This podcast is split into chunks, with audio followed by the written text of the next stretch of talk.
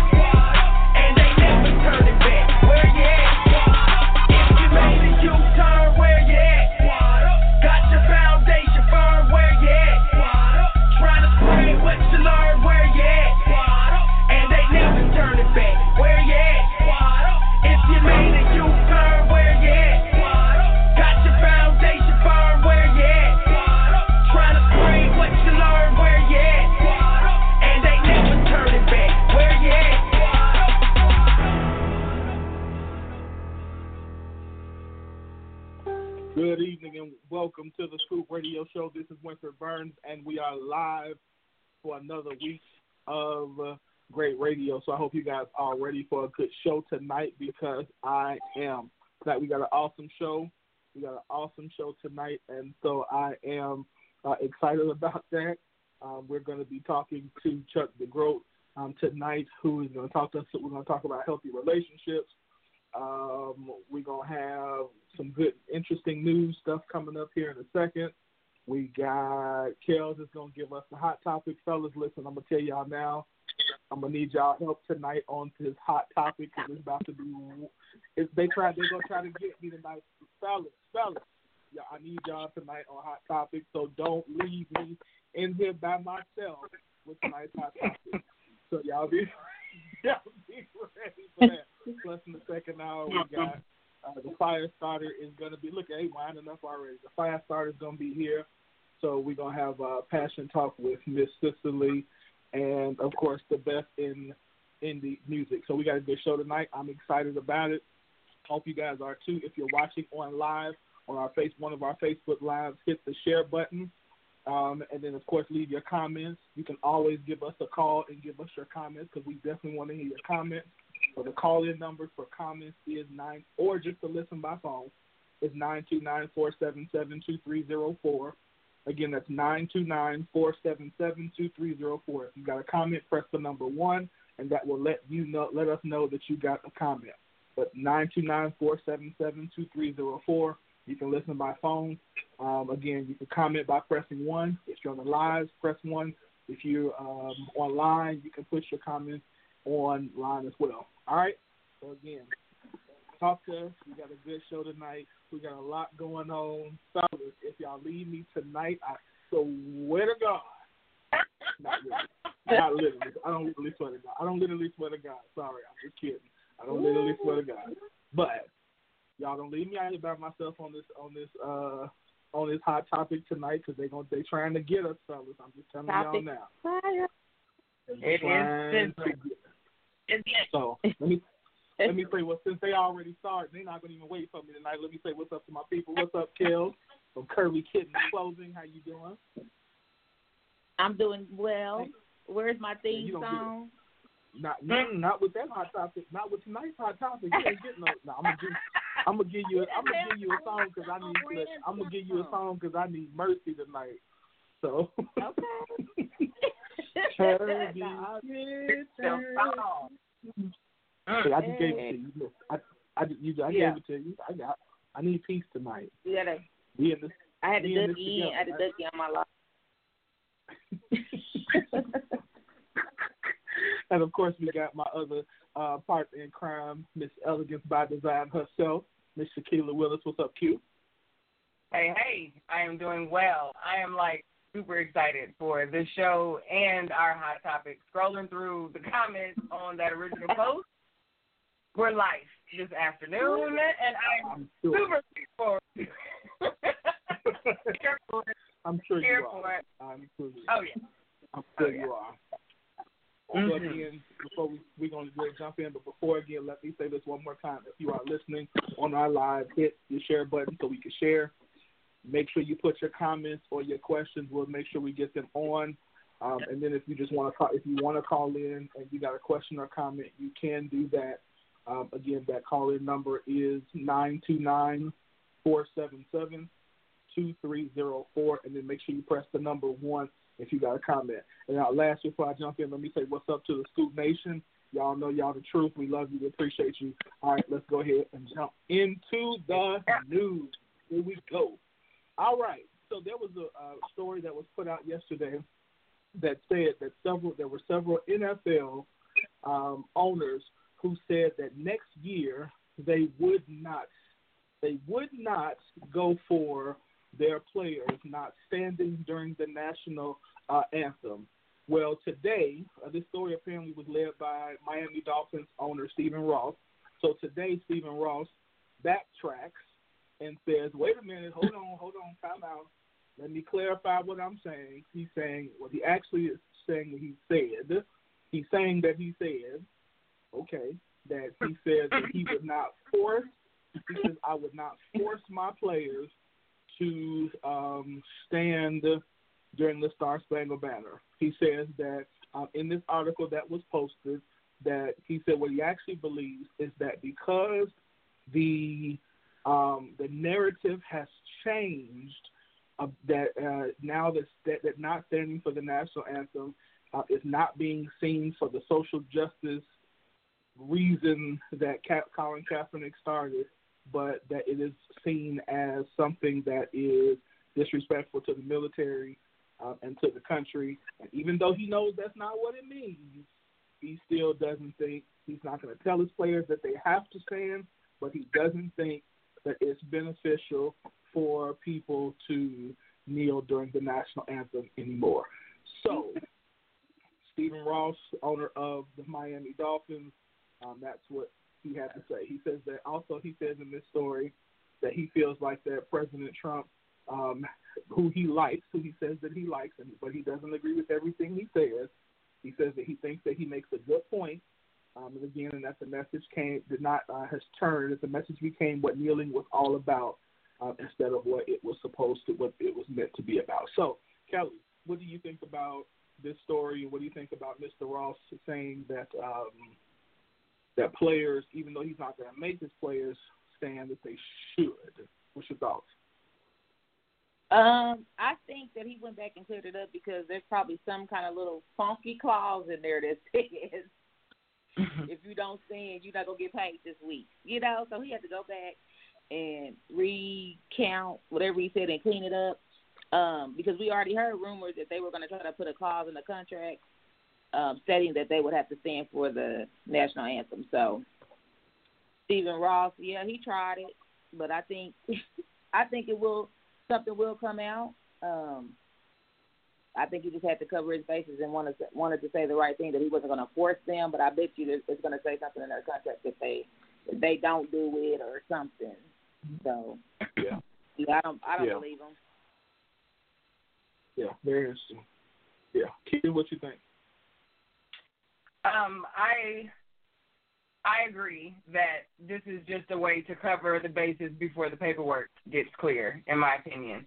Um, I can see I can see the back office is trying to make this language as flowery and confusing and somewhat inclusive and team related. You know, it'll the anthem will somehow become some type of team building or team. You know, you know, you know how public relations fixes things to make Right. them sound like something else. So I see that definitely coming along the way. Um, just to play devil's advocate, he does make a point regarding how um, the overall public has began to change the narrative of what kneeling is for, regardless of how many times we say over and over and over again that it has nothing to do with the disrespect of the military and things of that nature. Um, I can see that there is a, a certain people, a certain number of people that um, remain untouched and unbothered by this particular form of protest because they've been turned off early on by the military stance. So um, Mhm. while it's not going to change whether or not we kneel or not, um, I can see where there has to still be some creativity or there has to be better messaging behind the reason why and possibly a different um, in addition to the kneeling, a different type of protest to reawaken that so we get a chance to remessage that. Um, but I think there's definitely something to be said for that, and that's what the businesses will use. Um, oh, well, the, the message has been muddied. You know, it's no longer what it's saying. It's creating more more negative than positive. There's all kinds of ways that they can spin it. So with that, I think we have to be ahead of the game. Instead of dismissing that as, oh, you don't want to hear it, we have to accept the fact that there is a group of people who don't, one side or the other, that are not hearing it for those reasons. So we have to adjust and make it so that the message doesn't get lost because they won in muddying the message. Like that was the goal. So he knew what it was about. Trump knew what it was about when we kneel. When Colin said Sure. what he said, it was clear Mm-hmm. what the deal was for. You know, but it was a it was a very Right. successful rebrand of our protest. So we have to take that back.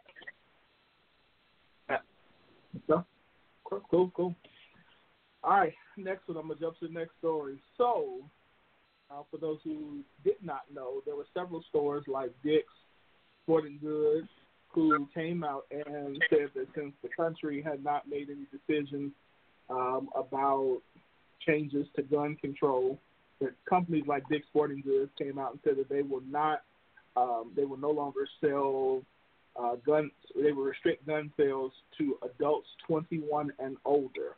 Um, and so this week um, in Portland, Oregon, a man filed a 20-year-old man uh, filed a law a discrimination lawsuit against Dick's Sporting Goods because they refused to sell him uh, a rifle.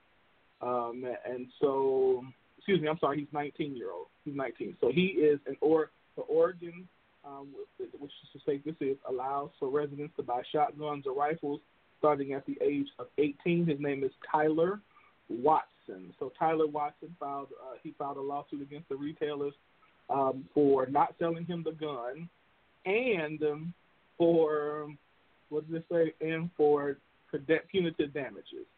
And so again, he's saying he's asking them, he's the judge to force Dick's and Walmart to stop unlawfully discriminating against 18, 19, and 20 year old customers at all of their uh, Oregon locations. So he he's asking for um, punitive damages as well as, like I said, to force them to sell guns.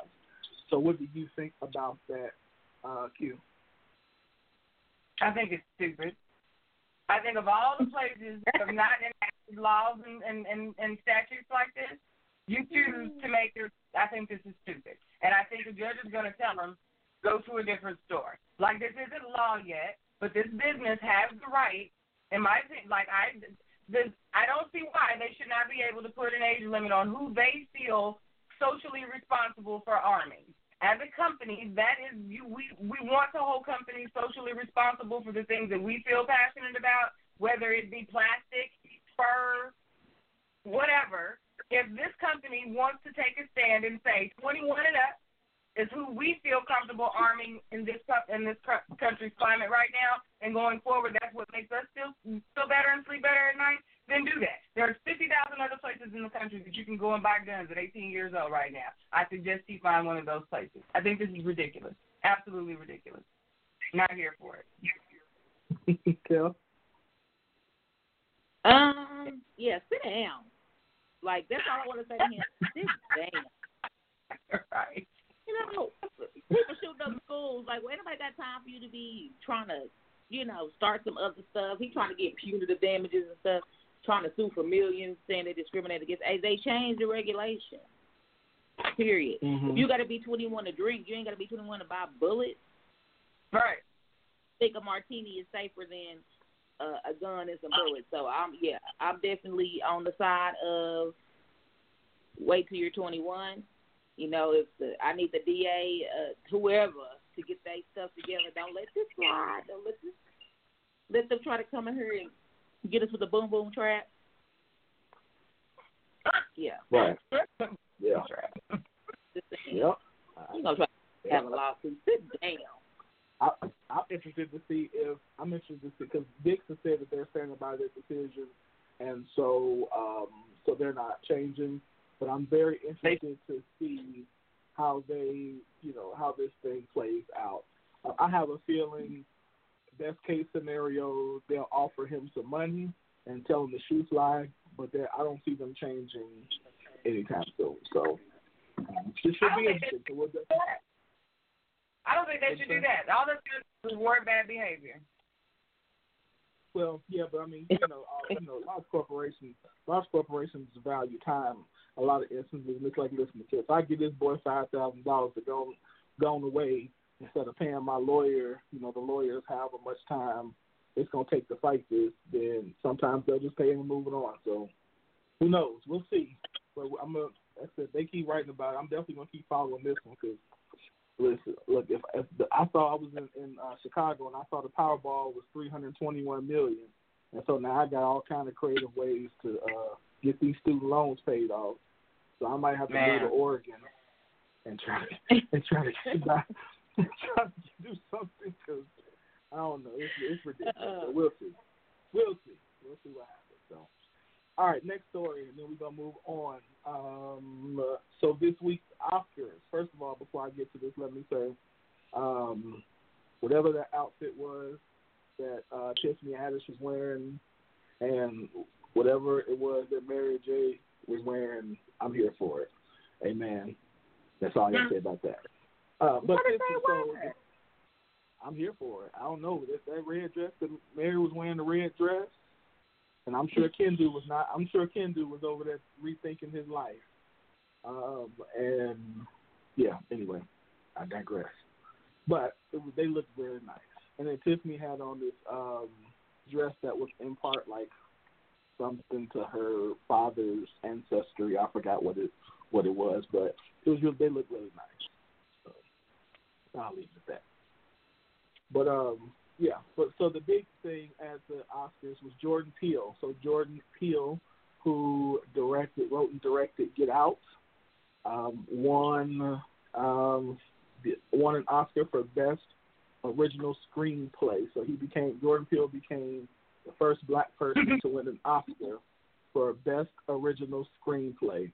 Um, and so that was the big news. If you guys, I think the movies um, had a twenty million dollar budget and grossed over a hundred million dollars. Um, and so he did a real good job with everybody who saw it. Um, will tell you. And then it was also real cool to see his his buddy uh, Keegan Michael Key celebrating uh, for him or with him as well too. So yeah, he did a good job on the movie. They won. You know, he won. And so uh, yeah, good good good job. Um, Kellz, what Yep. you think about it? Uh, I mean, I'm excited. I'm glad uh, that he got it. The, I thought the movie was good. I liked it. Um, I thought it was a definitely something new and fresh and different, and something to make people think. Um, yeah, I'm, I'm glad. You know, congratulations. I'm glad that he's that he's going surpassing everything that people predicted or probably that he even dreamed of. So, and I like the fact that the article uh, talks about him having self doubt. Um, it seemed like I had a question up the other day about that. Um, you know, do we have self doubt? So, hey, doubt don't have to keep you from chasing after those dreams. So, I'm definitely proud of him and waiting to see what he's gonna do next. Yep. You? I think it's awesome. Straight up. The movie was amazing, um, in my opinion. I think it was thoughtful on a million different levels. So um, I think it's definitely time. I am just overall impressed, regardless of what the award results say. I'm overall impressed with the showing of our black men in this past year. Like it's been a build up, but as far as Hollywood is concerned and the caliber of talent that is coming out of um that is coming from us is just amazing. Whether it's in the acting, the producing, the writing, the directing, like I am just here for all of this amazingness that we got going on right now. Um, I also want to agree with Kellz and what she said and then mentioning self doubt. I really thought that was a a dope um well it's entrepreneur network. Okay, that makes sense. Well I thought that was a dope um take on this as far as approaching, approaching it from that standpoint because people see him in his comedy, they see the how edgy he can be, how out of the box his comedy is, especially when he's um with Keith. You know, it's it's it's it seems effortless. And to know that to to break ground the way that he did and to still doubt himself along the way was um I, I dug that because you know that that hit such a box with that. But for anybody doing anything new and trying to break out of the box, that's a cool cool story to see because this dude has been around for a long time and we're just now really really seeing the talent that they have. So yeah, I'm here for it. I'm super here for it. Yeah. And Key and Peele was funny, so it was just I think They that are to hilarious. in That, Oh in yeah, that genre, it was different. Yeah. Key and Peele was hilarious. I mean, it was sometimes it was like eh, a little too much, but in general, especially when he does Obama, that was hilarious. Oh. but oh, it was think. Obama killed. Yes. yeah, his Obama is, is, is the truth. But especially to see him um, not do a movie that was a comedy, you know, to see him to see him go to such a different type of movie uh, uh, was was was cool. Was cool. And so, and he also he and I do like how he said for those who haven't looked at the article, he says I picked this up. He said I stopped writing this twenty times. He said stop writing this twenty times because I thought it was impossible. Um, he said I thought it wasn't going to work. I thought no one would ever make this movie, but I kept coming back to it because I knew if someone let me make this movie that they would hear it and people would see it. So I wanted to he said, so I want to dedicate this to the people who raised my voice and let me make this movie. And I think, you know, like to what Q and Carol said, I think we gotta all remember, you know, if we are you know, all of us have dreams and goals and all those dreams and goals come with self doubt. They come with, you know, that little voice that likes to tell you what you can't do, but you know, Right. keep going. Then this is what can happen. So, you know, big ups to him. Big ups to Jordan Peele, and I do hope that he. Um, he's also talking about he got he can write another one. you know, like a follow up Yeah. to it. So I hope I hope he does, and I hope he gets a bigger budget and and and does better. So yeah, so good stuff. Yeah. Good stuff. All right, that's all we got news tonight. Um, so that was the news uh, tonight was brought to you um, by who am I doing the news by? Oh yeah, I'm doing it by um, Red Big Man. Uh, so you can go to our website. Uh, we got some new stuff up for ladies and for men. So you want to go to www.walkroyale, that's with an E, dot com, and check us out. So, all right, so up tonight, our first song. Um, we've got um, our first song is uh, Freedom. Yeah, we like this song um, by Shy Aka. I can never say his name. Yeah. Um, and so we should be up to our interview once we get through after this song. So, all right, here we go. to Freedom by Shayaka. We'll be back after the song on the Scoop Radio.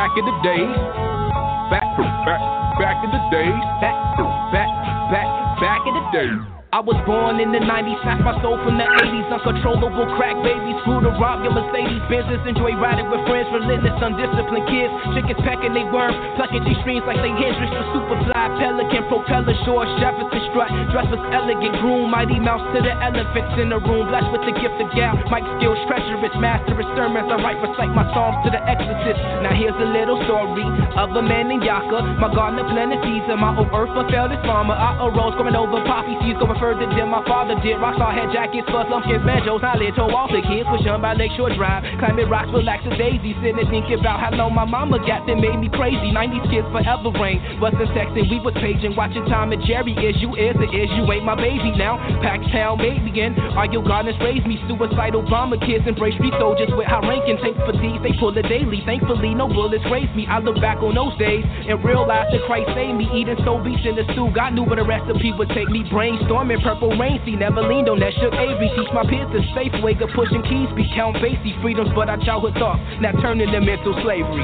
Back in the days when I was younger, not a kid anymore. But some days I still wish I was a kid again. We used to play and throw rocks at the neighbor's front door.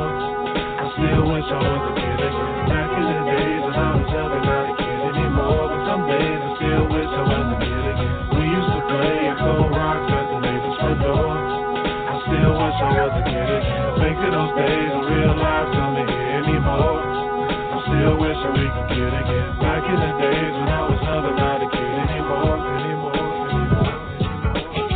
in the days, back, back, back, back in the days.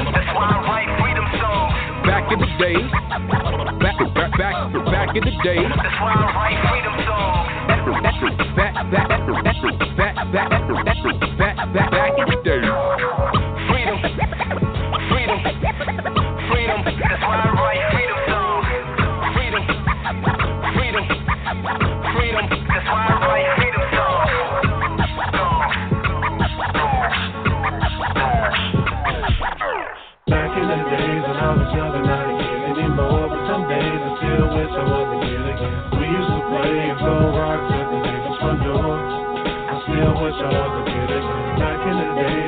not a kid anymore. But some days I still wish I was a kid again. We used to play and throw rocks at the front door. I still wish I was a kid.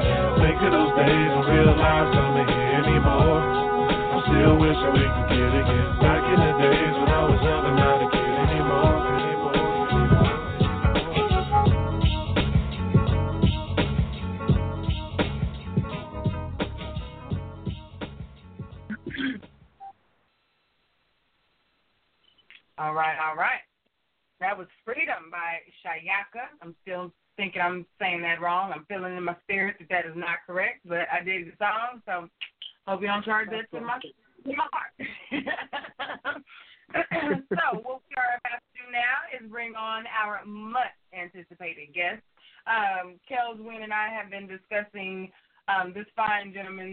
information for the past few weeks now. um, in our private conversations, and I actually started listening to one of his books this past week. I'm on chapter three, and I'm loving it. Um, so I am definitely here for our next guest. So I'm going to tell you a little bit about him before we bring him on.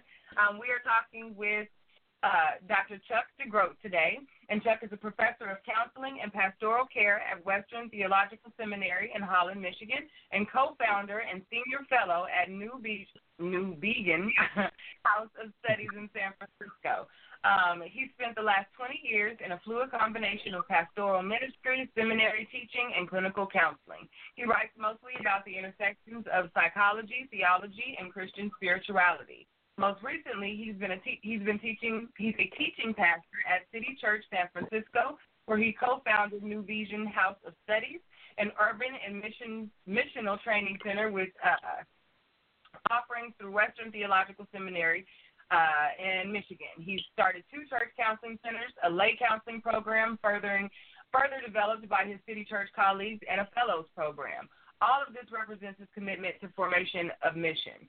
Um, his first book, Leaving Egypt: Finding God in Wilderness Places, which represents his narrative, his narrative biblical paradigm for understanding counseling, care, and formation. His second book, The Toughest People to Love, focuses on caring for the most difficult people leaders encounter, and his most recent book, the one that I'm loving, is Wholeheartedness, which brings a vision of wholeness amidst our perfectionism and shame-based culture. This book is everything so far. So without further ado, I would like to introduce to the Scoop Nation and our visitors, Mr. Chuck DeGroat. Welcome, welcome, welcome. Thank you so much. Uh, that sounds exhausting. all of that that you just read. Have I done all that? That's that's I want to be like you when I grow up. No, no, I don't want to be like that. I can't believe I've done those things. no, but that that is an accomplished bio right there, biography that we just Yeah. uh, say. That's a lifetime of work. So you know you're still moving, so that's okay. We won't be you Yeah. up with that. yeah, yeah. Well, well, thanks for having me. It's great to be with you. Thank you. Yeah, we definitely appreciate it. We know we know it's late. We it's, it's late here in West Michigan, so uh, yeah. So I, I know it's a sacrifice, and I appreciate you. Oh no, that's fine. It's great. So Well, our audience for- who's not, who's not, go ahead. I'm sorry. Go ahead, Q. Let me stop cutting you no, off. I, I think we were going to say the same thing to be honest. But um, for Mhm. those that for those who are not familiar with your work and may have kind of gotten caught up in that bio and its details, um, tonight we kind of wanted to talk about how having a healthy self can attribute to having better relationships with those around us, whether they be Yeah. romantic or um, platonic. So, can you tell us a little bit about how this became um, a book for you and why this is so important to you? Um, yeah, tell us why it's important. Yeah, yeah, yeah. You know, I mean, I, I'm sure for for the two of you, I mean, these things begin with your own story, and it began with my story of of not being healthy, particularly in my mid late twenties. I I grew up in a uh, a, a rough home. Uh, things were tough, and I was living out of a uh, a mask. I was wearing a mask that uh, I think many people in my world thought looked pretty polished, but was uh, was actually a, a desperate way of trying to keep myself going. And I just hit a wall in my late twenties. Uh, I got really tired. Uh, I sought therapy, and uh, that wasn't something you did back in the late '90s if you were studying in seminary. But but I desperately needed it, and I began looking at my life and my story and my heart and myself. And so that was the beginning of it, and that was uh, more than 20 years ago now. Wow. I can I I actually can understand that. We all are in that kind of limbo space. Um, I think at our age Yeah. range especially where we've done a lot of the Yeah. young things and now it's time to kind of show up. Whoa. kind of show, you know, kind of produce something. And if we haven't Right. got to the point of producing something, it, it starts to feel like we're not enough. So yeah, I can identify with that. Yeah. Wait, I think you had a question. I, I was gonna ask. So Chuck, I was gonna ask. Um, you you said that in the early '90s it was just not something that you did, especially if you went to seminary. One of the things I know that we struggle with, especially in the African American community, is to this day we still have an issue with going to counseling. We think you know it's something Yeah. wrong with you, Right. or you know, especially in, in the church world, you know, you can pray it away and all that kind of stuff. What Yeah. what was it? What what is it that you think that we need to break past or get beyond in order to see that it's it's perfectly healthy, okay, and normal to seek out counseling? First of all, Yeah. Well, what you're getting at is that there's there's some shame involved. Like you you've got to be tough, you've got to be strong, you've got to be uh you've got to pick yourself up by your spiritual bootstraps, you know. And that happens in African American communities. Uh that was a big deal in the Asian community that uh that was uh so much a part of San Francisco when I lived there for a number of years.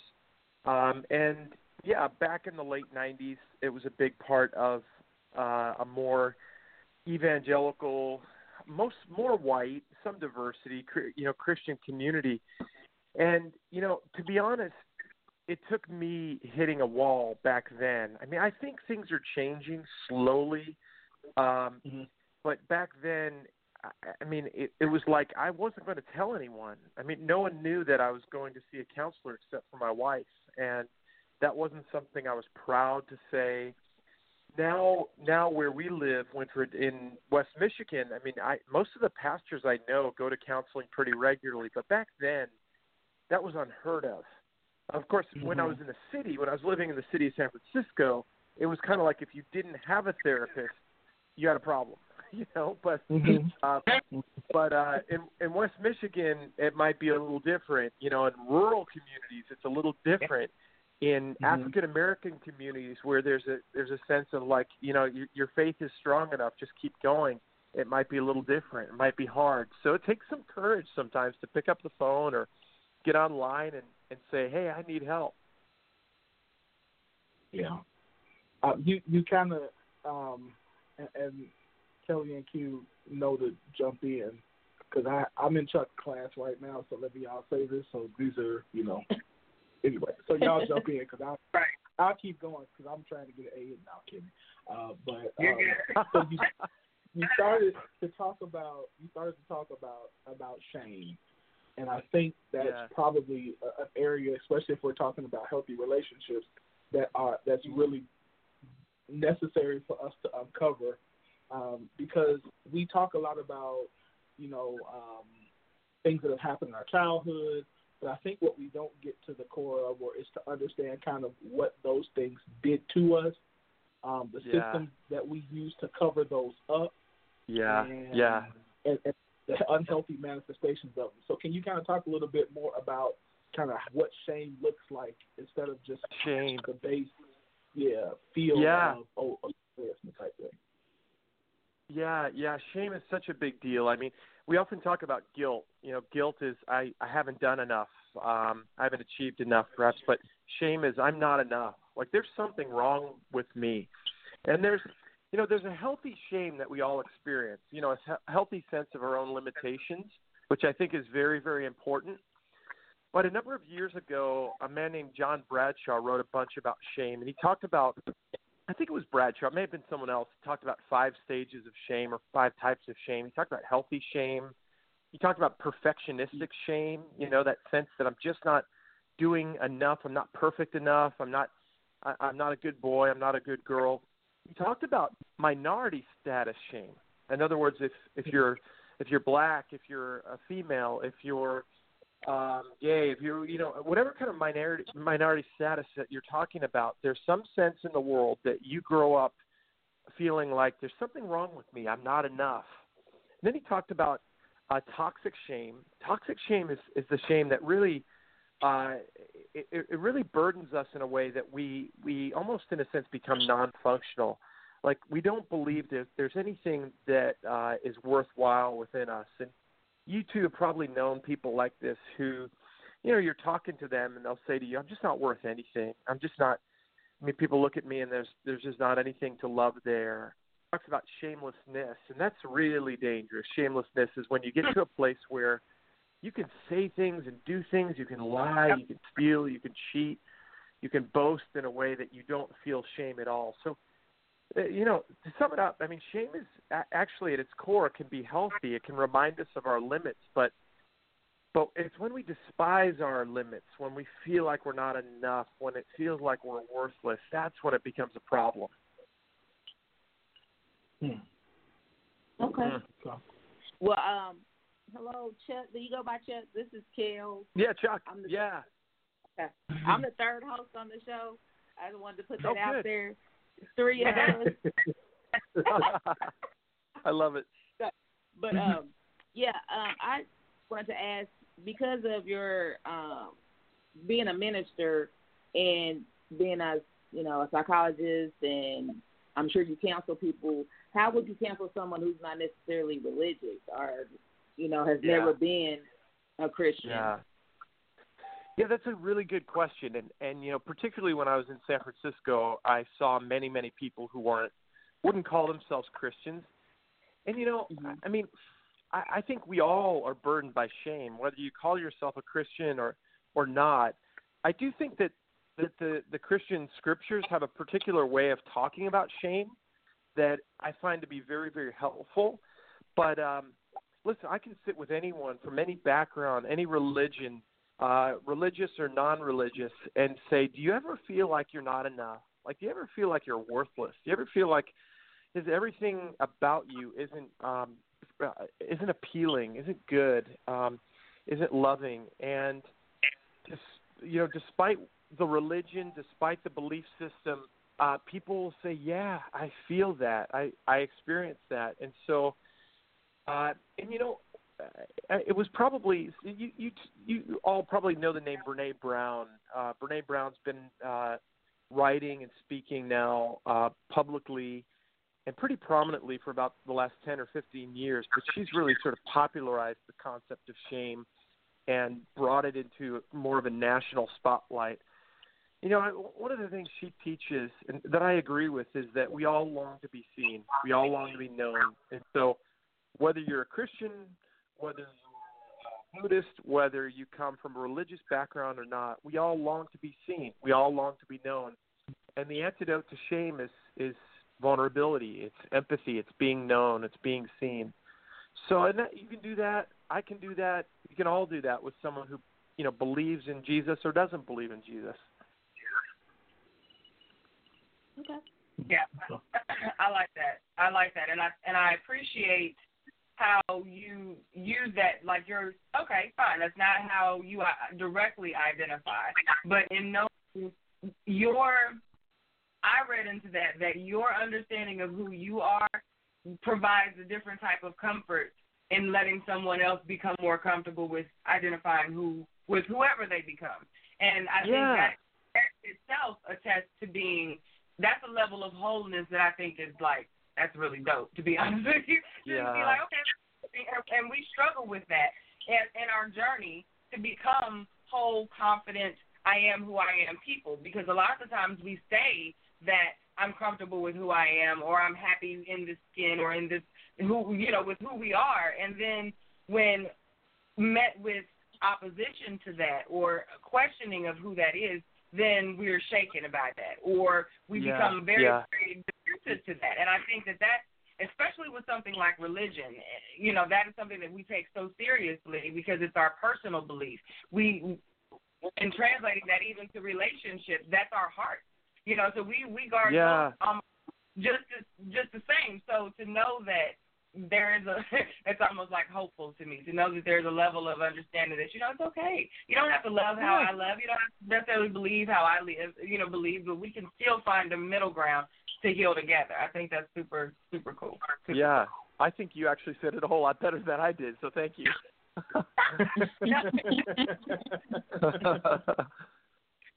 well, So- okay there's a there's a, there's a, a, a paragraph a paragraph in wholeheartedness that I that when I read it, it immediately um, brought me to to relationships and, and and you wrote that because we're fueled by the belief that we're not enough, parts of us go into overdrive, frantically Yeah. seeking the satisfaction we crave and more success, a better body, or the approval of others. But like the fast food customer, in the end, we're left lethargic, tired, and hungry for something more.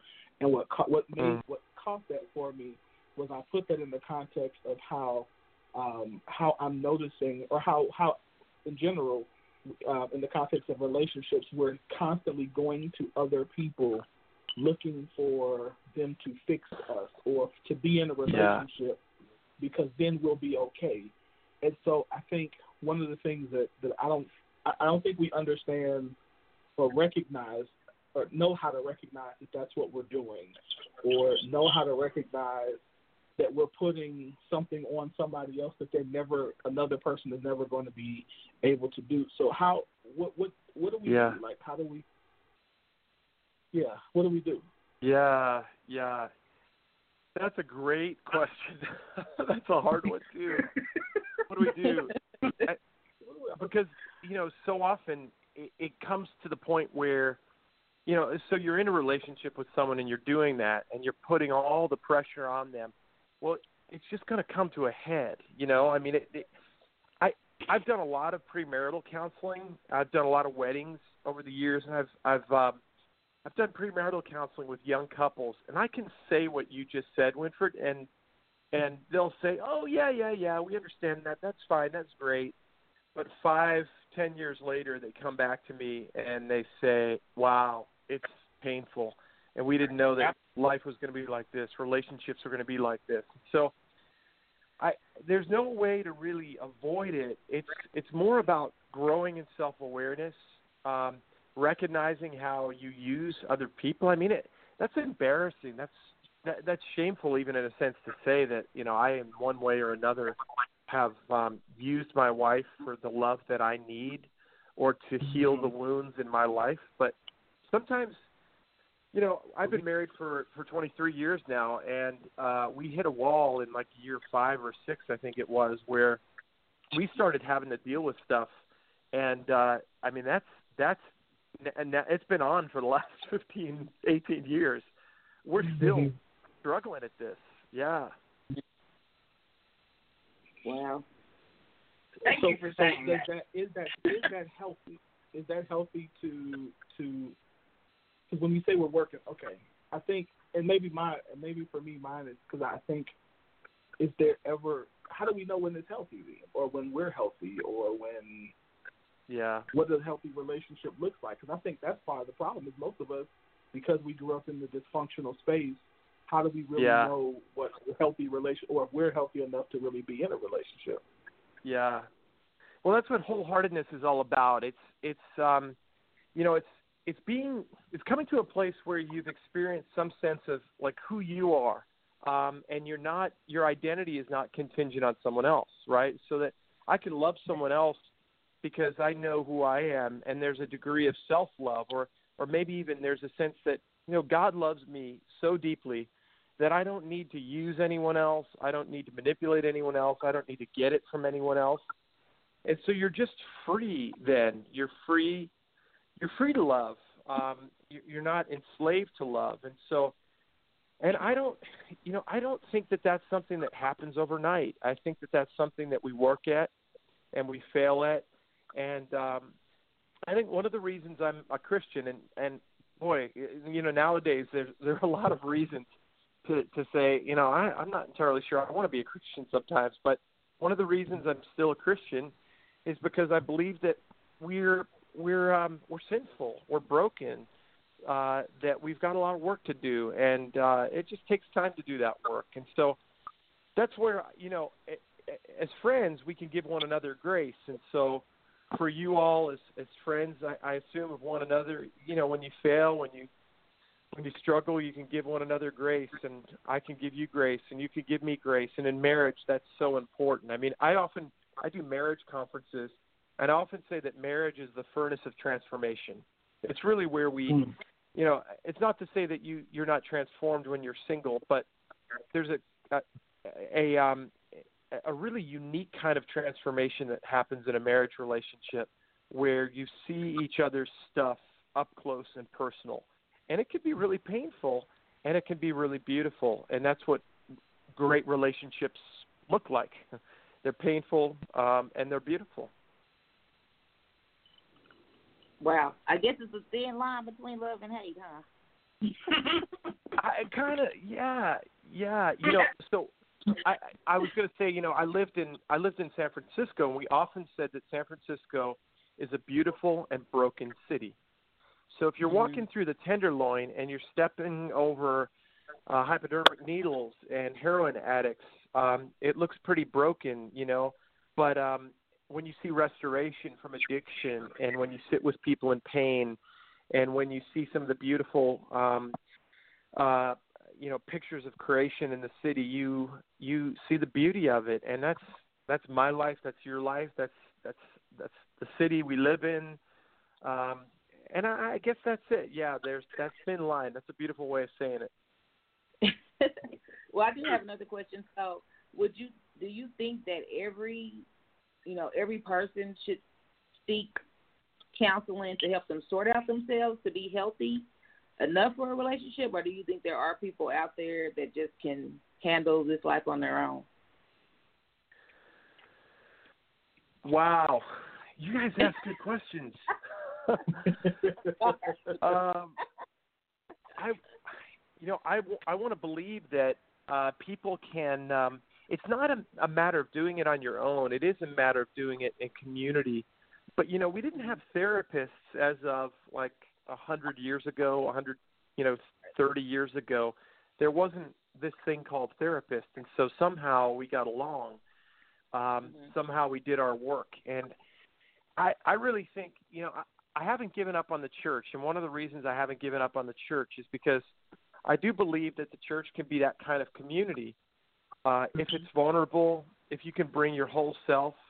I don't always think churches are like that.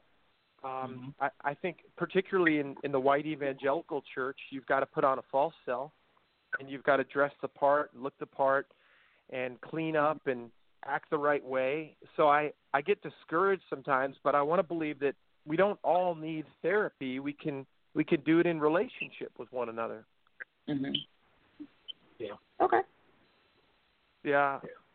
What do you think? Um, I think when the internet came into play, we all need therapy now. I think technology has moved us into a world where we all need some type of therapy. but no, I just think as the world gets as the world gets smaller, it's not like we're loving more. For some Yeah. odd reason, the world smaller, and it's like hate is rampant, or yeah. uh, just not being compassionate is rampant. So yeah. it would be hard to heal as a community. It has to, you know. Yeah, we need help. We need help. Yeah. Yeah. We're so much we're so polarized. Yeah, I, I have a that's what I follow think- up I think part of. Go ahead. I'm sorry. So um, I have a follow up, and I think it kind of aligns with what Kellz was saying as far as needing counseling, um, especially with how how engrossed we are in social media. It, do you think in everyone's effort, because there's so much in our face of, you know, coaching for this, life coach for that, be your better self. You know, there's it's in our face all the opportunities that we have to fix ourselves. Is there a point where you can help yourself out of being lovable? You know, wherever you can remove yourself from people to the point where you no longer have that thing that makes you open to love. I, I hope I said that correctly, but it's like we we can go so much inside that we forget to cultivate that outside that allows us to Yeah. Use what we're learning. Um, Yeah. can do you Yeah. that happens? That's a good question too. I mean, I, you know, in the psychological world, we might call that a personality disorder when you go so inward that you're you're self-loving, like you're trying to get love in all sorts of ways that don't allow you to experience real intimacy. And I think that that's really sad. I mean, we call this narcissistic personality disorder or borderline personality disorder, avoidant personality disorder, but they're all different ways of saying I'm no longer really capable of of reaching out across the the chasm and connecting with another person. and that's when people do need longer term counseling. They do need focused care, but there's a lot of pain in the world, right? And and we're feeling that today. We're feeling the trauma today. And some people just, as you just said, they go inside and they self-soothe and they meet their own needs. Uh, this is what addiction does to us as well. And so we become curved in on ourselves in such a way that we're really not capable of love anymore. And this can happen in the church. This can happen outside of the church. Uh, yeah. Okay. Well, I have another question. This is coming from one of our live viewers, and Yeah. um, she said, "Does he think it's important to foster the those relationships that we can be our authentic self, unapologetic, apologetically, but still hold you accountable?" So I'm thinking any Yeah. type of a relationship that maybe friendship, maybe not exactly romantic relationship. I guess. Yeah, so the question is can we have a relationship where we can be our whole selves and be accountable to one another? Is that it? Yes. Yeah.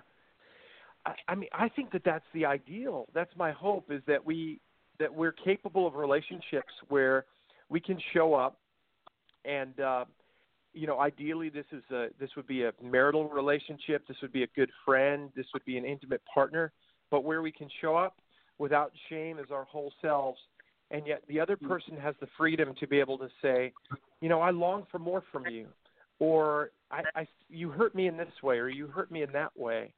And I think that when you're healthy, I mean, Winfred, we were talking about this in class today. When you're differentiated, when you've done your work, you you're able to receive.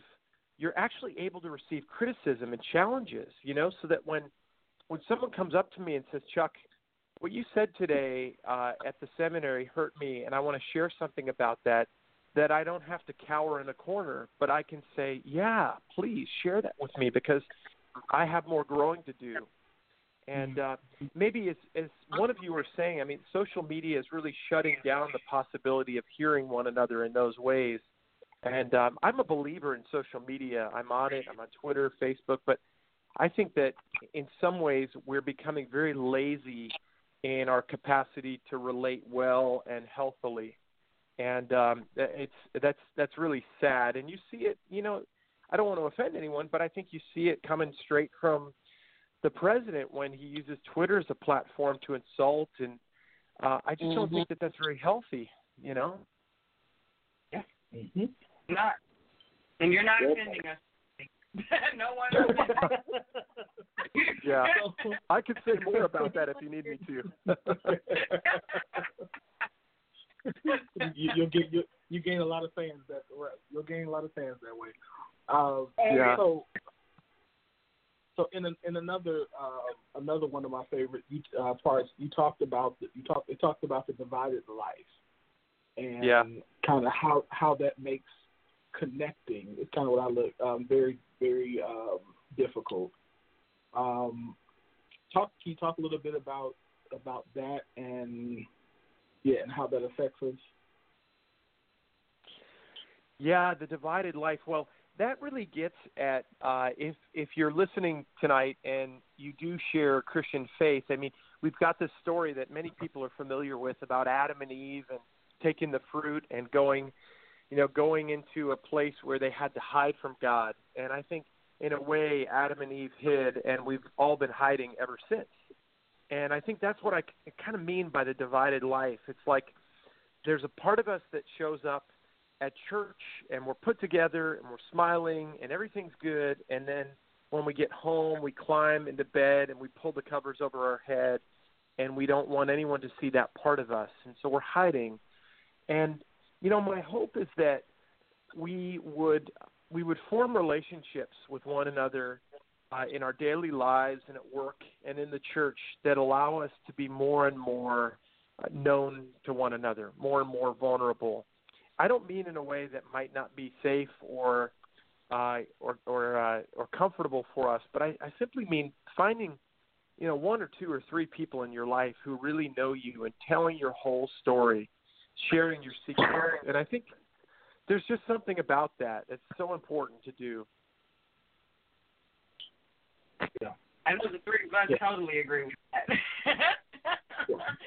And I think once we we are that person for each other. So I know for us, we totally see the value in having people, that person that you can go to and be your whole self. Yeah. hmm Absolutely. Yeah.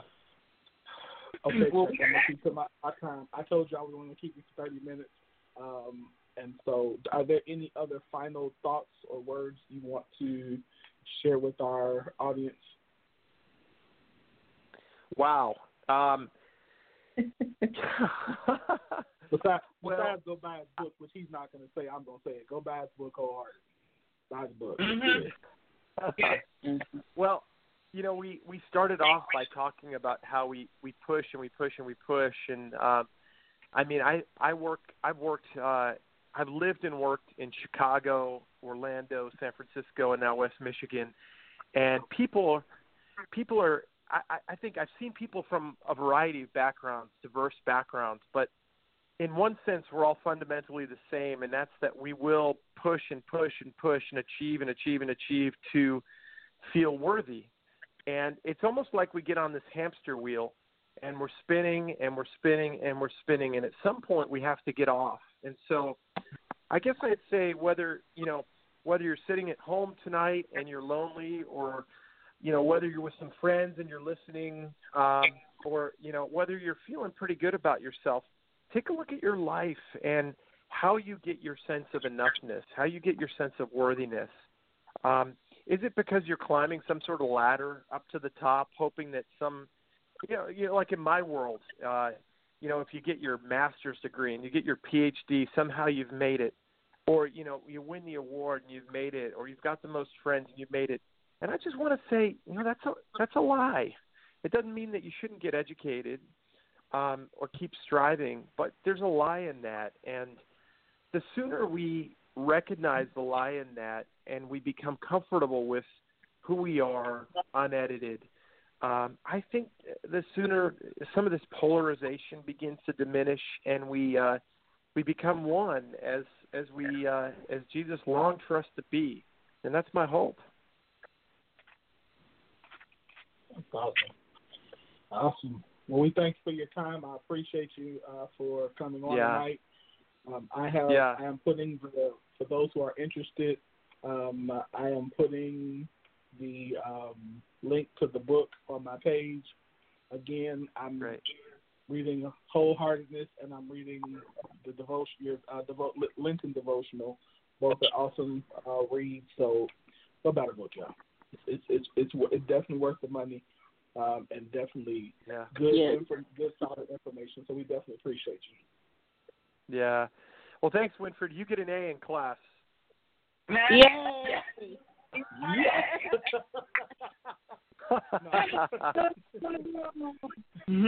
Actually, it's- and, and Yes. you know, even though I, I tell even I tell you, even though I sit in the back, I actually I tell everybody, any, every time I leave that class, I want to go somewhere and cry, and Ah. yeah. and it's it's a good cry because it's like a, I'm mentally and emotionally exhausted because again Yeah, because we're yeah. digging and that's and that's good and that's necessary especially when we are in a in a uh, context where we're seeing pastors, presidents, congressmen, business leaders all fall to you know Yeah. to, to Yeah. when, when people find out who they really are, then all of a sudden it's like you know. And I don't. I was. I said it before. I, I grew up in a, a PK house. I refuse to ever live fake. So Yeah. I love that about you. what I love that about you. Well, let's have lunch sometime soon, okay? Definitely. Okay. Hey, thanks everyone. right, appreciate it. Thank you. Yeah. Thank you. Take care. Thank you. Okay. Thank you. Bye All bye. Right. Good night. That was good. Oh, Very good. All right, guys. That was good. Yeah, I just posted the link, guys. So if you um, have not, if you if you're interested in picking up the book, um, I just put the link on my page, and I'm putting it on the uh, live now, the live feed as well, so we can go there. So um, we're gonna go to our next song. Um, oh, sorry, Q. Go ahead. I apologize. I'm just a talking uh,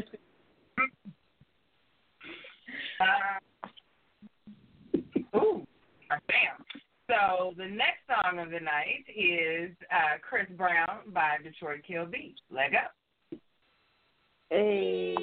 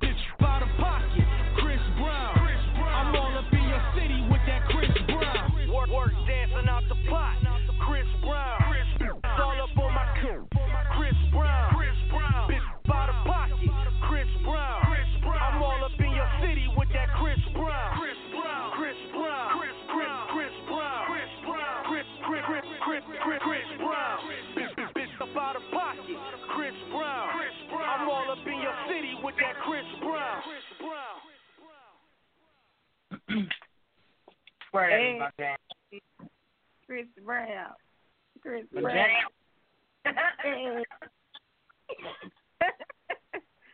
that is my jam. That is a good way to bring us right on into our little hot topic tonight. And this topic, y'all, in the group today, it, it just it lit my whole world up and I shared a link the post really? really? on my live, so y'all find that link and click it you can see this table. So it's a picture of this broken table, and it says the table that men want you to bring something to. And when I tell you something came over me, so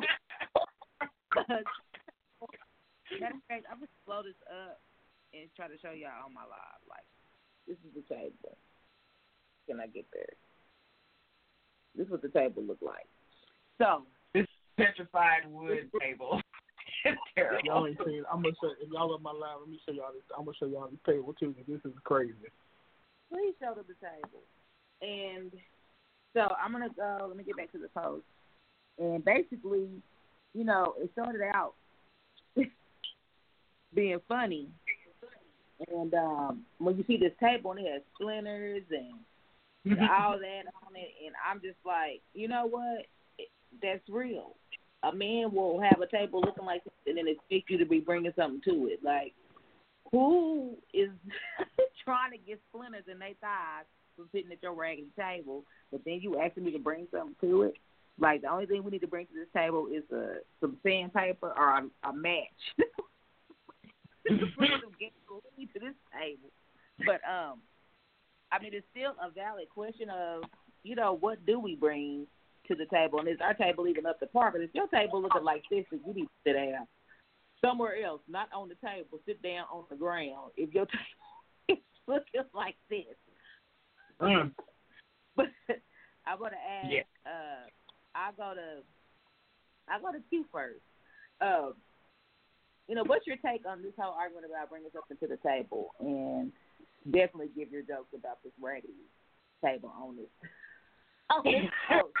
Because this table is terrible. Um, if you have hold on, if you have a one liner about this table, call in or post it on the live because I'm gonna read. it. please comment. And I and I hate that on the way that the live is set up in the group, I can't like pin stuff and share pictures and gifts. But y'all, if you are watching with me, it is the post directly below the live. So like, go real quick and then come back. Like, leave the live real fast and then come right back so you can see this picture. And then please, please, please drop your petty comments. But um, so I, as balanced as I like to be, um, in my thought process as far as relationships are concerned, I can say that petty aside, in just the conversations that I've had with the women that I associate with, because you know we are always really, really quick. Thank you, Kel. Shout out to Kel for dropping the pic on the page on the on the live. Love you for that. Um, but for the, the you know we always want to differentiate. Oh, not my girl. Oh, I don't do that. Oh, that's not me. I can say that I have made it a point to surround myself with an amazing caliber of men and women. And I can say that in knowing these men and women, because we all know I've been married for 11 years now, I can hear the frustration that both of them share in this proverbial table. But since we're talking mm-hmm. about the men folk on this fine Tuesday evening, mm-hmm. I'm going to stick to the topic and uh, not do my Oh, usual. now we you, uh, you, wait, wait, wait, wait. You want to stick to the topic tonight? Huh? Okay, I got you. Yeah, you see me, give me 51 I got. Tuesdays out the year to be balanced. Today I'm going with the ladies on this one. You give me all the other Tuesdays. Today I get to go with the ladies. So as far as this table is concerned, yes. And there have been there's been a lot of miscon- there's been a lot of confusion as far as exactly what should be brought to the table from the word go.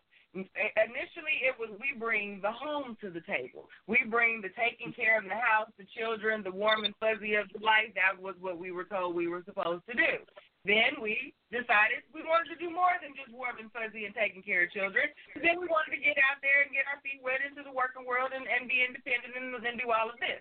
So then, now, we must bring our own table with a lease that now has to connect to his table, and now we sit at the full buffet style table together, which in theory sounds amazing because more room at the table for everyone to have this wonderful buffet style meal. However, that is not often the reality that we are facing when it's time to pull up our chairs to this said table. Anthony, it's not live, sugar. You may not be in this group, but it happens, honey. okay? I'm not. I, I, I just have to let y'all know it happens. There are tables that look just like this, and there are fellas on the gram. There are fellas on the book that are trying to push the table like it's the best thing going, and it's not. It's You not. And I need y'all to you go back and pull work up to on the that table. Yeah, because you can't pull no chair up to that table. Because if you know how you grab the table to try to scoot the chair in, like you taking everything with you. Like like somebody hook smashed this table, yo. Like this is the battered women's table. Like this is a terrible table. This table is terrible. no. I hate this table. look, somebody said throw that table away. Kelly Kell said that table that's the table Jesus prepared for mine enemies.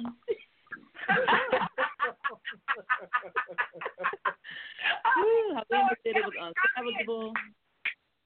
Yes. All right, yo, we got we got a caller. Let's go. Ahead, let's go ahead and take this caller. We got Go a ahead. And remember, guys, if you have a, if at any point you have a question or comment, especially guys, because they try they're gonna try to get me on this one, give us a call. The number again is nine two nine four seven seven two three zero four, and press the number one to let us know you got a question or comment. Nine two nine four seven seven two three zero four. Especially guys, y'all leave me out here by myself. All right, so call it eight one seven eight. You're on the air live. What's your question or comment?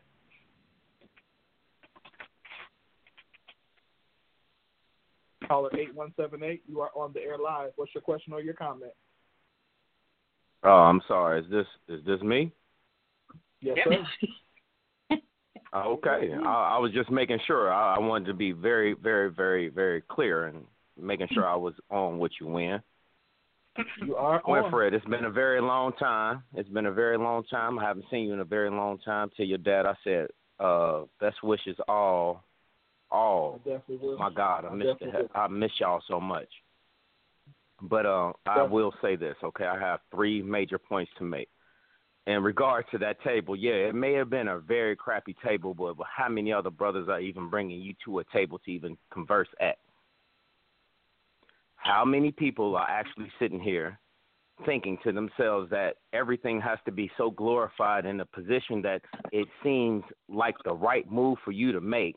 That means that you're not trying to bring nothing to even build that table up. How many of you, ladies, are actually have this mentality in your head to say this one thing I want to be great enough to stay with, not good enough to lay with? How many of you all have it in yourself, men and women, to understand that you need to sit back and get out of your feelings as far as what you think you should have from a man or a woman and understand that you need to get to know that person first before you design the bed that you want to lay in. If I may, been married for 12 years, four kids. Winfred, I love you. I watch you all the time. I just pop, pop in and out just to make certain things. But on a stronger, more surreal note, I need a lot of us to understand that because someone shows you something does not mean that they have your best intentions at heart. Materialistic people have materialistic thoughts, materialistic dreams, and materialistic feelings. So if you concede to someone that is a materialistic person, what does that make you, ladies and gentlemen? And I will conclude with that. Thank you, Winfred, for your time. All right, appreciate you for calling in, man. Good to hear from you. Um, yeah, I have some answers to the caller. Um, yeah, the, a couple people on my live said that it's not glorified, but you know, when you see a table like that, it's like they're not maintaining. Um, can you at least patch it up and present it to somebody? You can't come say, "Help me build my table up," and I'm looking at it like, "What have you done to the table?" If you don't tow your table up, don't don't expect someone to come and just automatically jump in and want to help build your table up. But yeah, that um, you know, I'm glad someone did bring it up to say that's materialistic, but No, the re- the realism, uh, being a realist, yeah. Your table needs to be looking like something if you want to bring somebody to it. Because I'm not, Right. I'm not gonna bring, I'm not gonna bring my dish to that table for it to slide off and start a forest fire. Who wants to bring their crock pot uh-huh. to a table with a board? So let me okay. So, This all right, table- so let me this let me, table all is a death so, All right, trap. fellas, here we go. All right, so look. Hold on. All right, so look, let me say this. First of all, so this goes back to this. This goes back to me about because we had this this I almost cussed um, this video yesterday. Somebody somebody also put in in there this Derrick Jaxn video, and to me, this kind of is in line with that same concept that uh, that he's talking about, which is that if a if a man doesn't have his money together or doesn't have you know in a, a certain place financially, then he should not be in a he should not um, be trying to date or he shouldn't be trying to be in a relationship. And so this to me, this is kind of in that same genre of thought. Uh, and I, and I start by saying I actually agree that as a man, you want to have some level of direction, some level of vision. You want to have, you know, especially at our age, like you should know kind of why you're here. You shouldn't be trying to figure cer- certain things out. And if you are, you still should, you know, you should be working. You should be able to feed yourself, stuff like that. Where I what what I'm concerned with and what this particular picture where what it bothers me is it almost puts a financial um, value on a man. And let me pause by saying this. I, I also know that this is not just about money, as, as Teresa just just says that in my life. Thank you. I also Right. understand that it's Right. about money. I'm not I'm not saying that it's about money. What I'm saying is is that when things like this are discussed, they're discussed in the context of money and when when it's not. And so as a man, when we see and hear this, in the we automatically assume just like a lot of ladies do when we talk about other things, assume that we're talking about something else, that we're not looking at the fact to say, listen, as a man, you're needed for something else. So if this this mm-hmm. table represents, if this table represents a man who is emotionally, who is spiritually healthy, who's emotionally healthy, who um, can secure you if you are a person of faith, who can pray for you, can lead you in those areas. Now we're saying that all his entire life looks like that table. Then yeah, I'm gonna go. I'm gonna go and say, bro, you need to, you know, kind of go somewhere, go read Chuck's book, and sit down. But if you're just saying that because you can't, um, because you can't, you don't have, you, you know, you're not making six figures, you should, you shouldn't be dating. Then I'm gonna say, go, that, that that's that's a load of crap.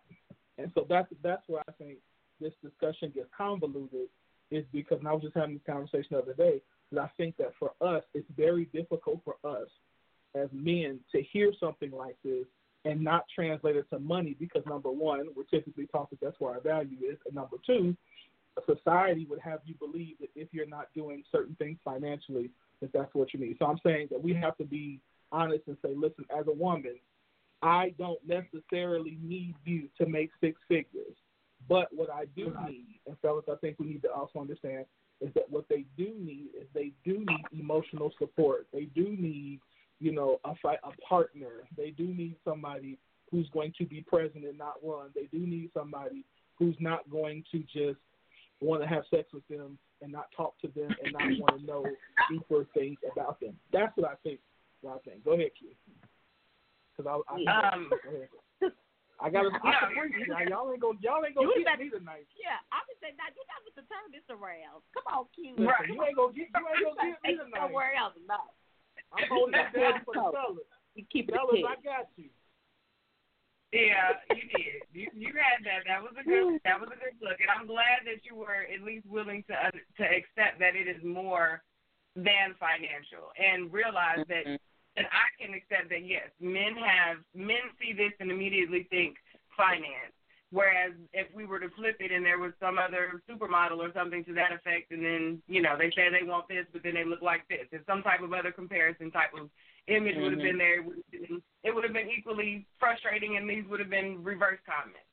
Um, I think the whole the having to dismiss the need for a six figure man, I think we as people now have to I think fellas let's come into reality. This is me as a woman telling you as men that the average woman is not disqualifying brothers because he does not make six figures. They post it because it sounds cute and it makes us appeal appear as though our standards are so much higher than the chick who's dealing with the thirty thousand dollar a year man who's getting loved to her eyes crossed and she's blissfully flipping through Walmart and doing her thug dizzle and not worried about us.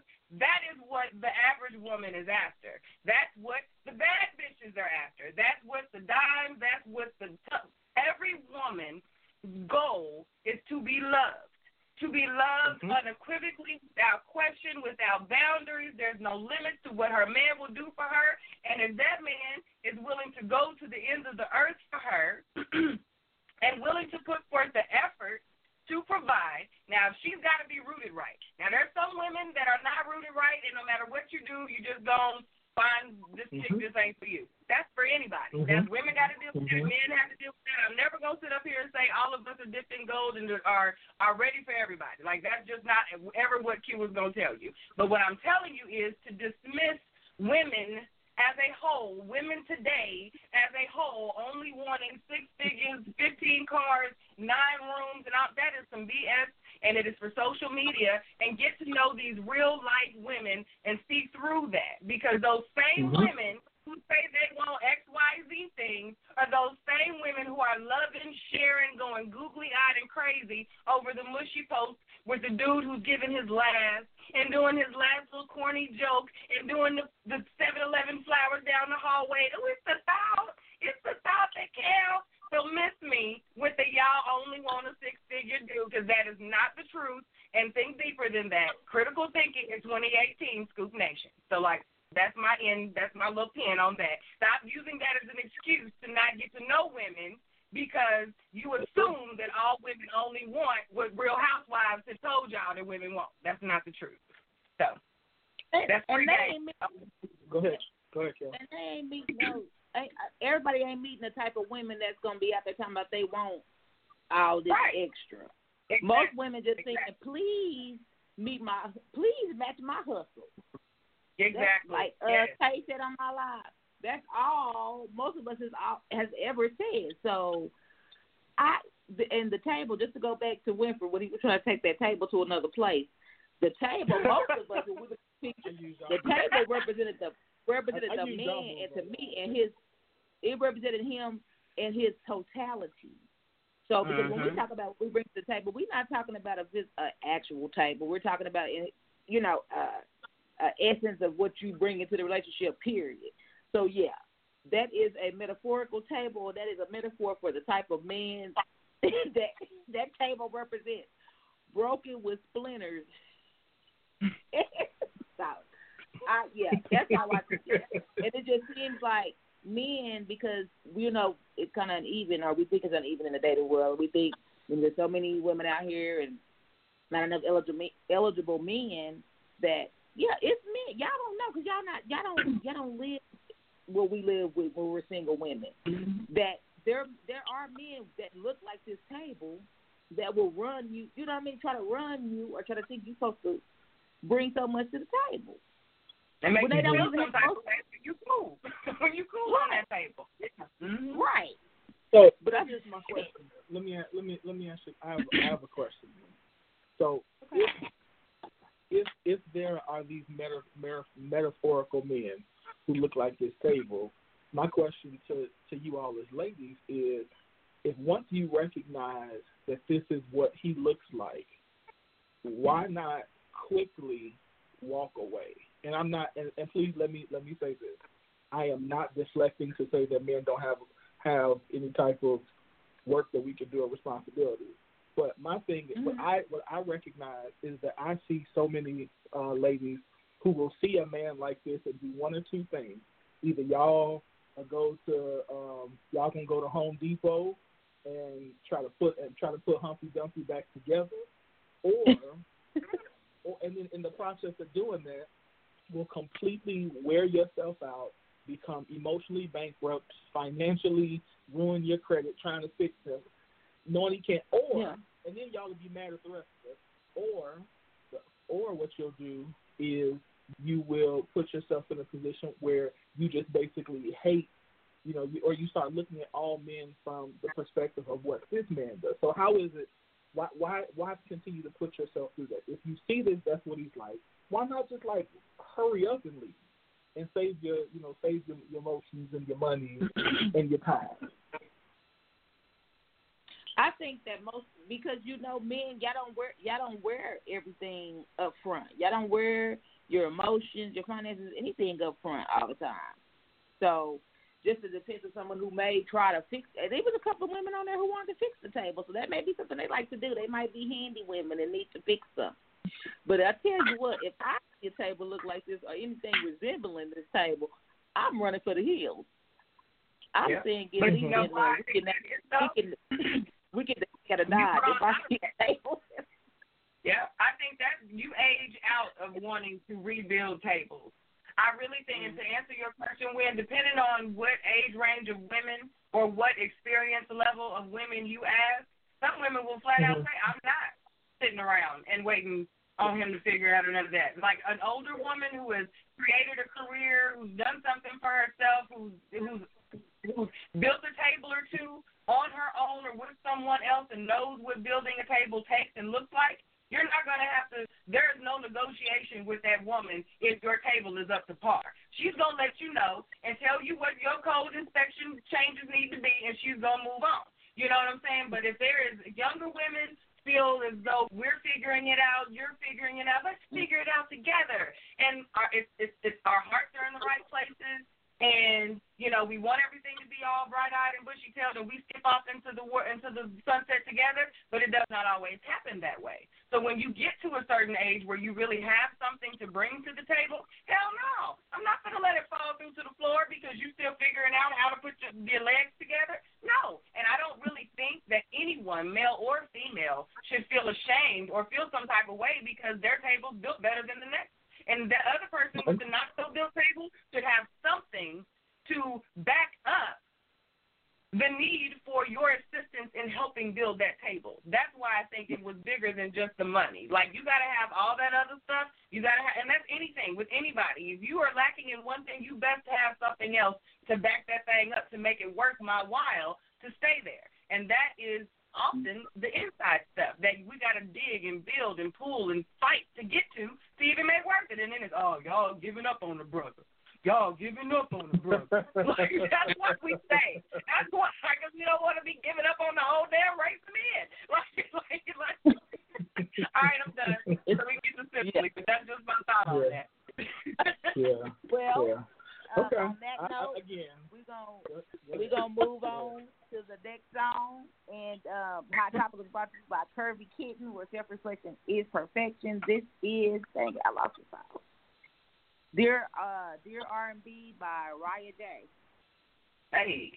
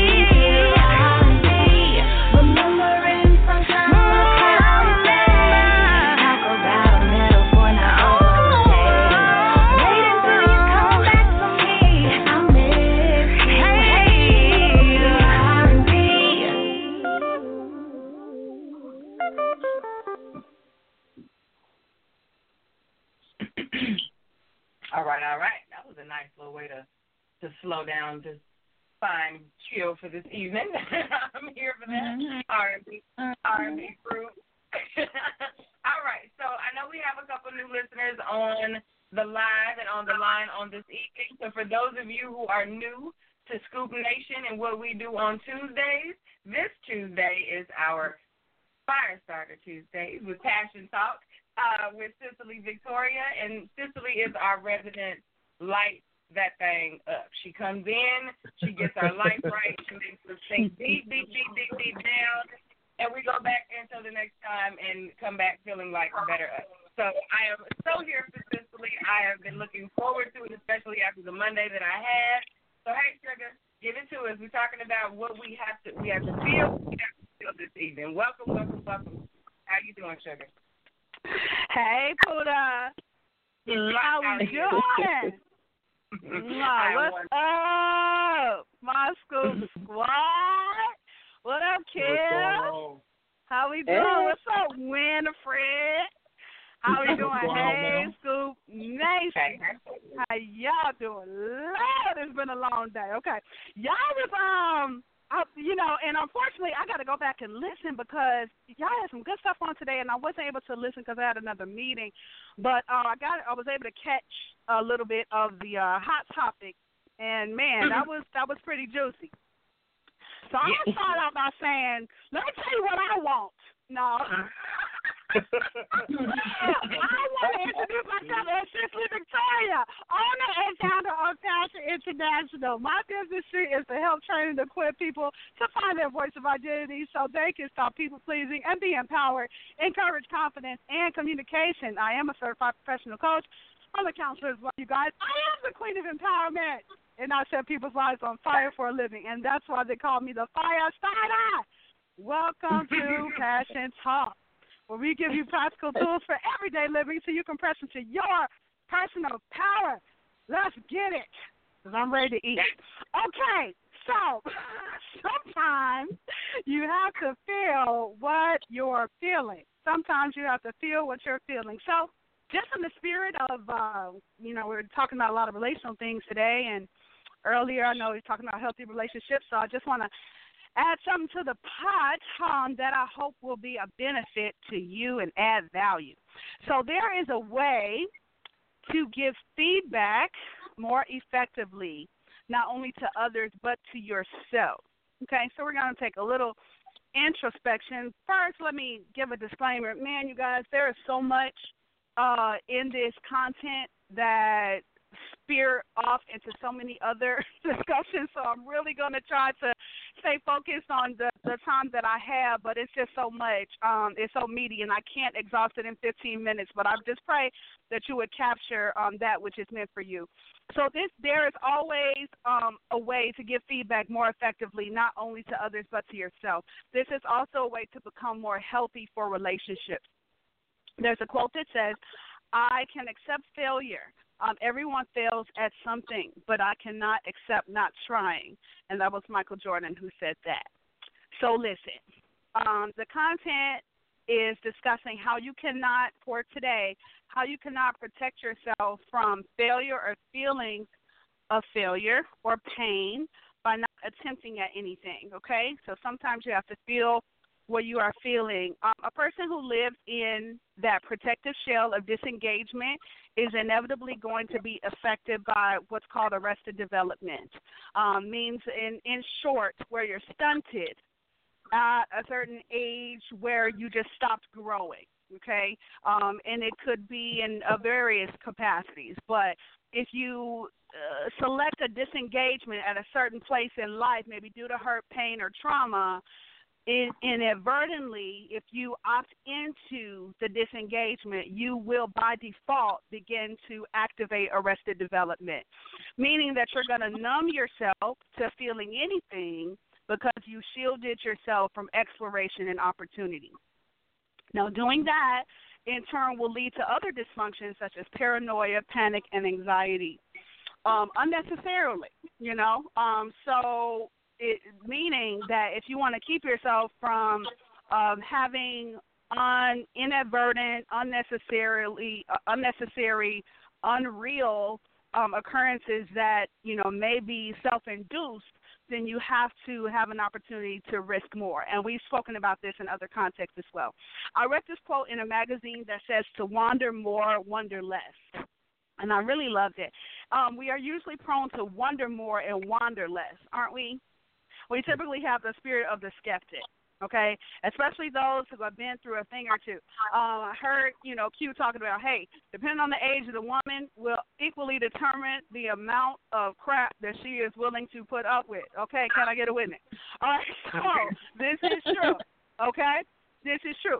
So, you know, and also those who have, you know, and I hate to say, but you know, black blacks, you know, no shade to anybody of a different hue, but those of the African American persuasion, we've been through a thing or two, okay? And so, unfortunately, culture in this is a you know aside, culture has trained us to have um, um, a self-induced and also a kind of like subconscious spirit of a skeptic, like. Um, you know, seeing everyone through the lens, you know, of a traitor or of someone who does not have your best interest. Okay, so we need to deal with that, right? And of course, that has many layers upon it. It didn't start with you. It definitely won't end with you. But we need to be honest about how culture and society and even slavery has done us a disservice ancestrally and coming up in the way and how we engage in our society and how we engage in the world. And I'm not discounting that some of it may be true. Racism is a very real thing, you know, and all of that. But nevertheless, we have to do our own personal best and individual um, responsibility in making sure that we don't treat everyone as if they have an angle. Okay, everyone doesn't have an angle. Some do, but all don't. All right, and that's for the the uh, ladies and men. You know, as we had that hot topic discussion as well, right? So men, all women don't have that angle, right? Some do, but all don't. Okay, so you know, as you mentioned, you can breathe easy with that. Okay, that is a that's an exception. That's not a rule. So um, that was a bonus, okay? The rest you got to pay for. Okay, so I really love the quote, wander more, wonder less. Let's go back there um, because it gives one the opportunity to explore possibilities and not pronounce judgment on what is not even been attempted, okay? Um, so I, I say that you don't have a right. You, you don't have a license um, to be able to pronounce judgment on something if it's not even attempted. Um, now, there understandably is a risk in exploration, always there, and I'm not suggesting that you throw wisdom to the wind in anything, but for many of us who have been impacted by a letdown, a disappointment, trauma, etc., we can be equally prone to attempting at less and less over time. We need to be honest with that, okay? Due to not wanting to experience the feelings that came with not having a quote unquote victory. Now, I want to talk about that word victory for a moment. I think that our definition of victory is very perspective based, as far as I'm concerned. How I looked at victory is based on how you see it. So it's up to the perception of the individual to determine what you will call it, not according to what you might have desired it to look like, but maybe the victory was having the experience within itself. Okay? So it's all about perception. And so if we have a limited small perception, we may say like, okay, well if it didn't yield this or if it didn't end up in that, then I call it a failure. Then I call it, you know I'm saying, less of a victory. Well, that's not necessarily the truth. Okay, so it's based on your perception and your perspective and how you call it, what you say that it is, because nobody can determine that but you. I tell my clients all the time just because it's a fact doesn't make it truth. Okay? Just because it's a fact doesn't make it truth. So you Mm. really need to learn how to distinguish and separate your facts from your truth. Your truth is what you decide it will be. Facts are facts, okay? That's hard evidence, right? That's hard data. But truth is your soft data, if you will, and that is really what you will live from um, majoritively. It's your belief system, it's your values, it's your, you know, your internalization, it's your perception. Your truth is what you say it will be. So never forget that. It reminds me of a quote that discussion um, that says it's better to have loved and lost than never to have loved at all. You all are familiar with that quote, right? So now, Mhm. I know for many, that quote may provoke discomfort, okay, even all out rage for some. but after all, who in their because after all, who in their right mind would want to lose something they've loved, right? Makes total sense. No one would. But in my now maturation of thinking, okay, I've come to a different assessment. I understand that every opportunity that I currently experience prepares me and equips me for something else. I can only say that in confidence now due to the intentional life that I now live, which uh, which means I don't allow accidental anything to try to in and out of my life. And that's why I can now say that every encounter matters. And you can say the same. If you are an individual who lives very intentionally, you know that you live a life in purpose and on purpose. You know that you know your relationships and especially the intimate ones, they're not they're not casual. They're not just because. Okay, you have purpose behind them. You don't just allow people to just be around, okay, and in your space and take up your time and energy and air. All right, you don't live like that. So if you are that type of intentional individual, then you have a right also to that maturation of thinking to know that every encounter matters, every experience matters. Okay, every engagement matters. I tell my clients that there is no such thing as waste in life. There's no such thing as waste in life okay? And I, I want you to say on that. I really want you to pause and think about that, okay? Let that sink down. All things are relevant in your life, everyone, to be used for building blocks and lessons learned as a contributing piece of a much larger puzzle.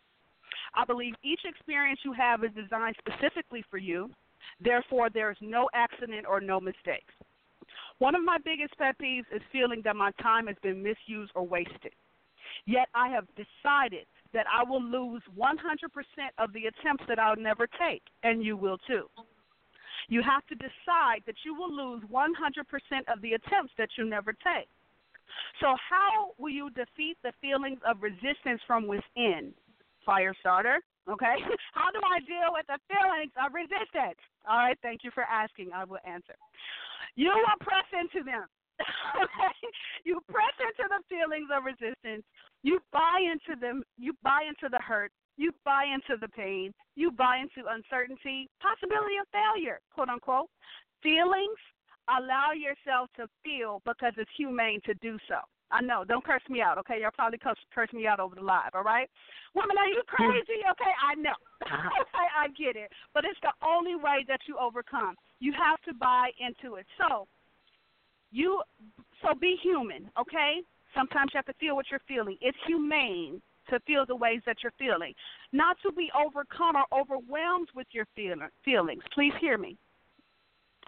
Because you don't want to be overcome or overwhelmed with your feelings, but you don't want to numb yourself either. Okay? So both are pretty dysfunctional. I want you to be able to cry when you need to cry. Express yourself and communicate so you won't break down from the inside because feelings don't just evaporate when you ignore them. Trust that they do go somewhere, okay? And they you will reap a harvest of it. So you want to acknowledge them and you want to honor them in the proper way. But when you honor your feelings to capitalize efficiently on the experience, please, I urge you, you must do it in an intelligent fashion. Please do it in an intelligent fashion. What is not an intelligent fashion? Do not attempt to honor your feelings on a social media platform that provides an abundant opportunity to reinforce dysfunction.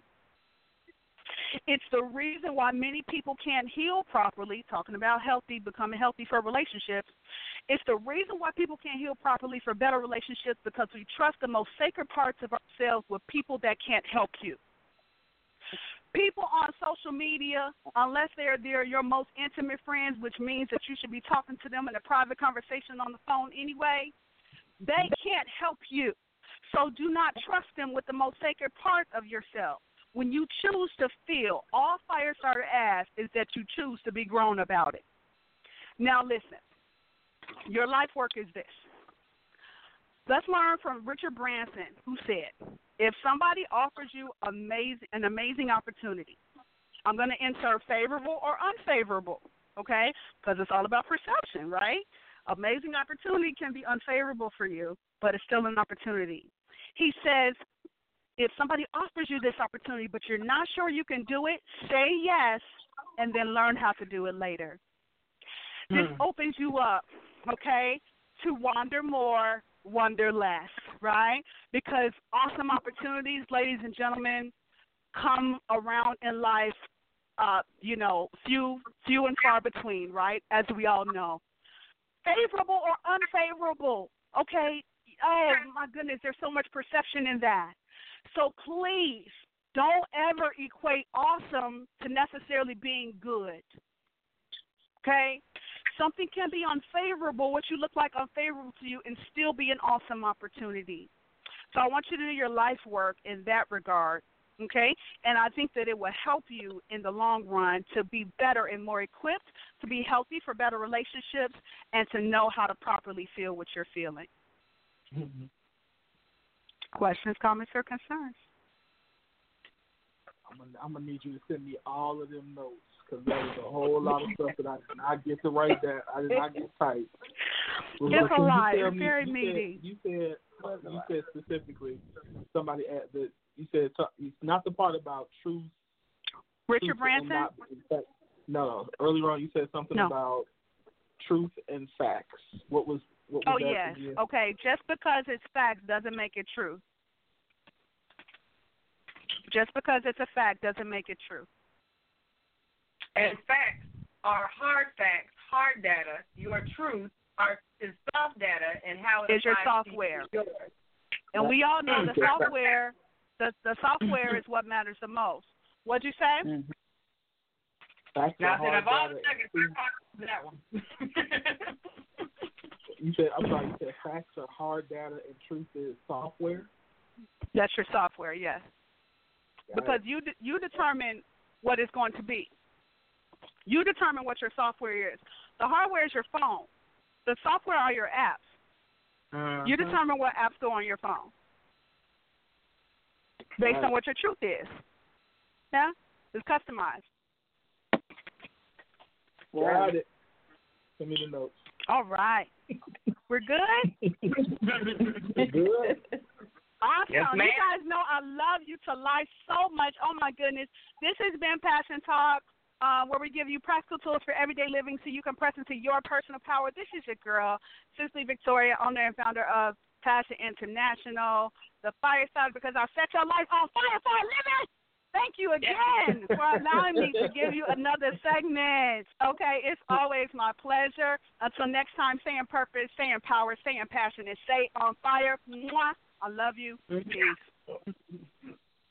And ladies and gentlemen, if you would like to connect more with Cicely, then you can go to her website uh, and connect with her at cicelyvictoria.com. And y'all can hire her too and pay her if she don't work for free. Yeah. Amen. Amen. Gotcha. That's where she I at. got you. See, I got you. I got you. I got you. Pay her. Run, run her money. I felt that in my Shonda Eba. Okay, Make it rain for the fire starter. Make it rain for the fire starter, Right. guys. Right.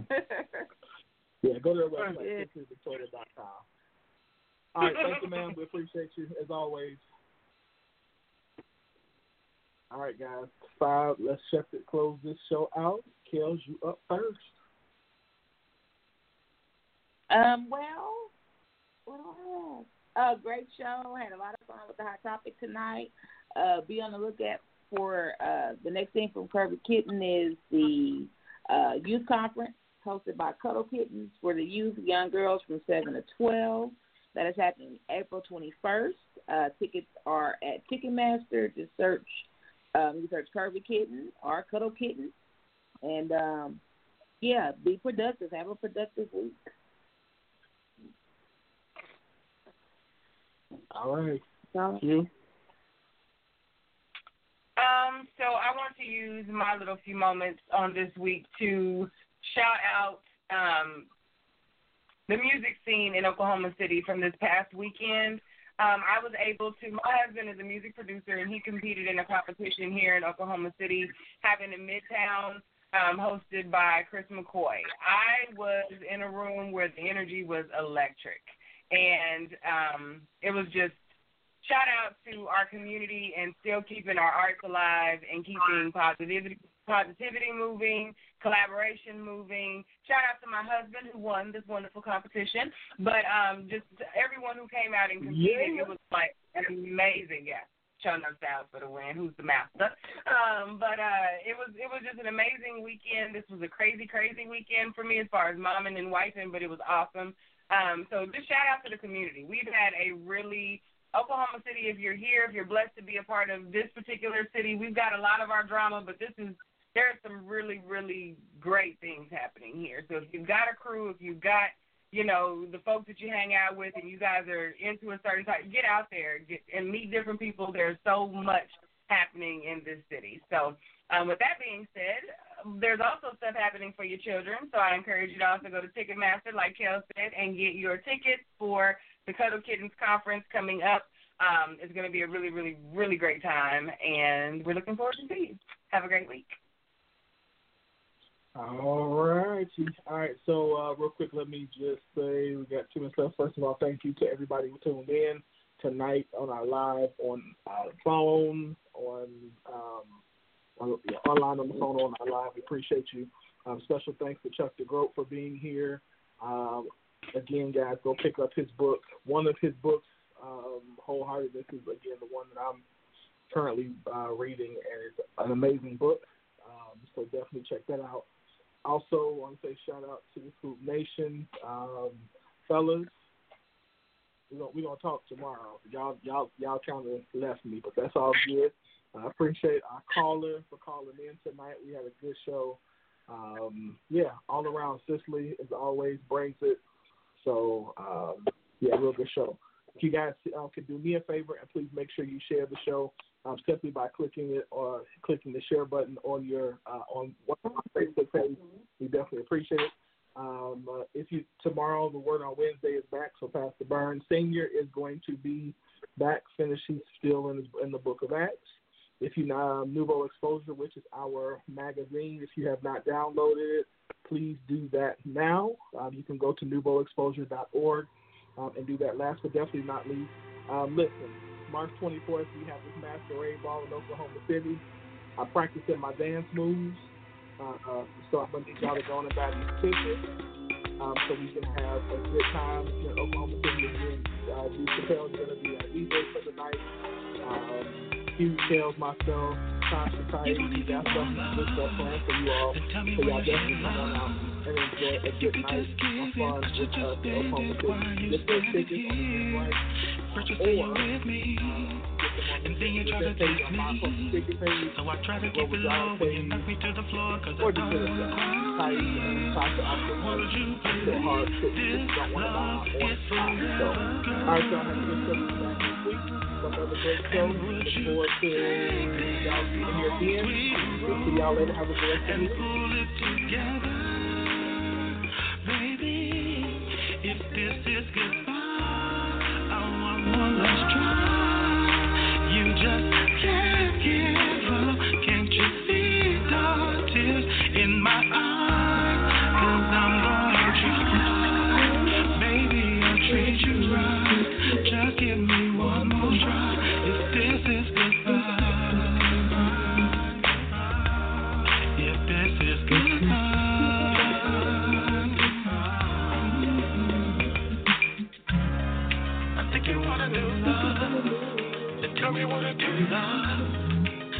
just give it, would you just spend it? And I'm still standing here.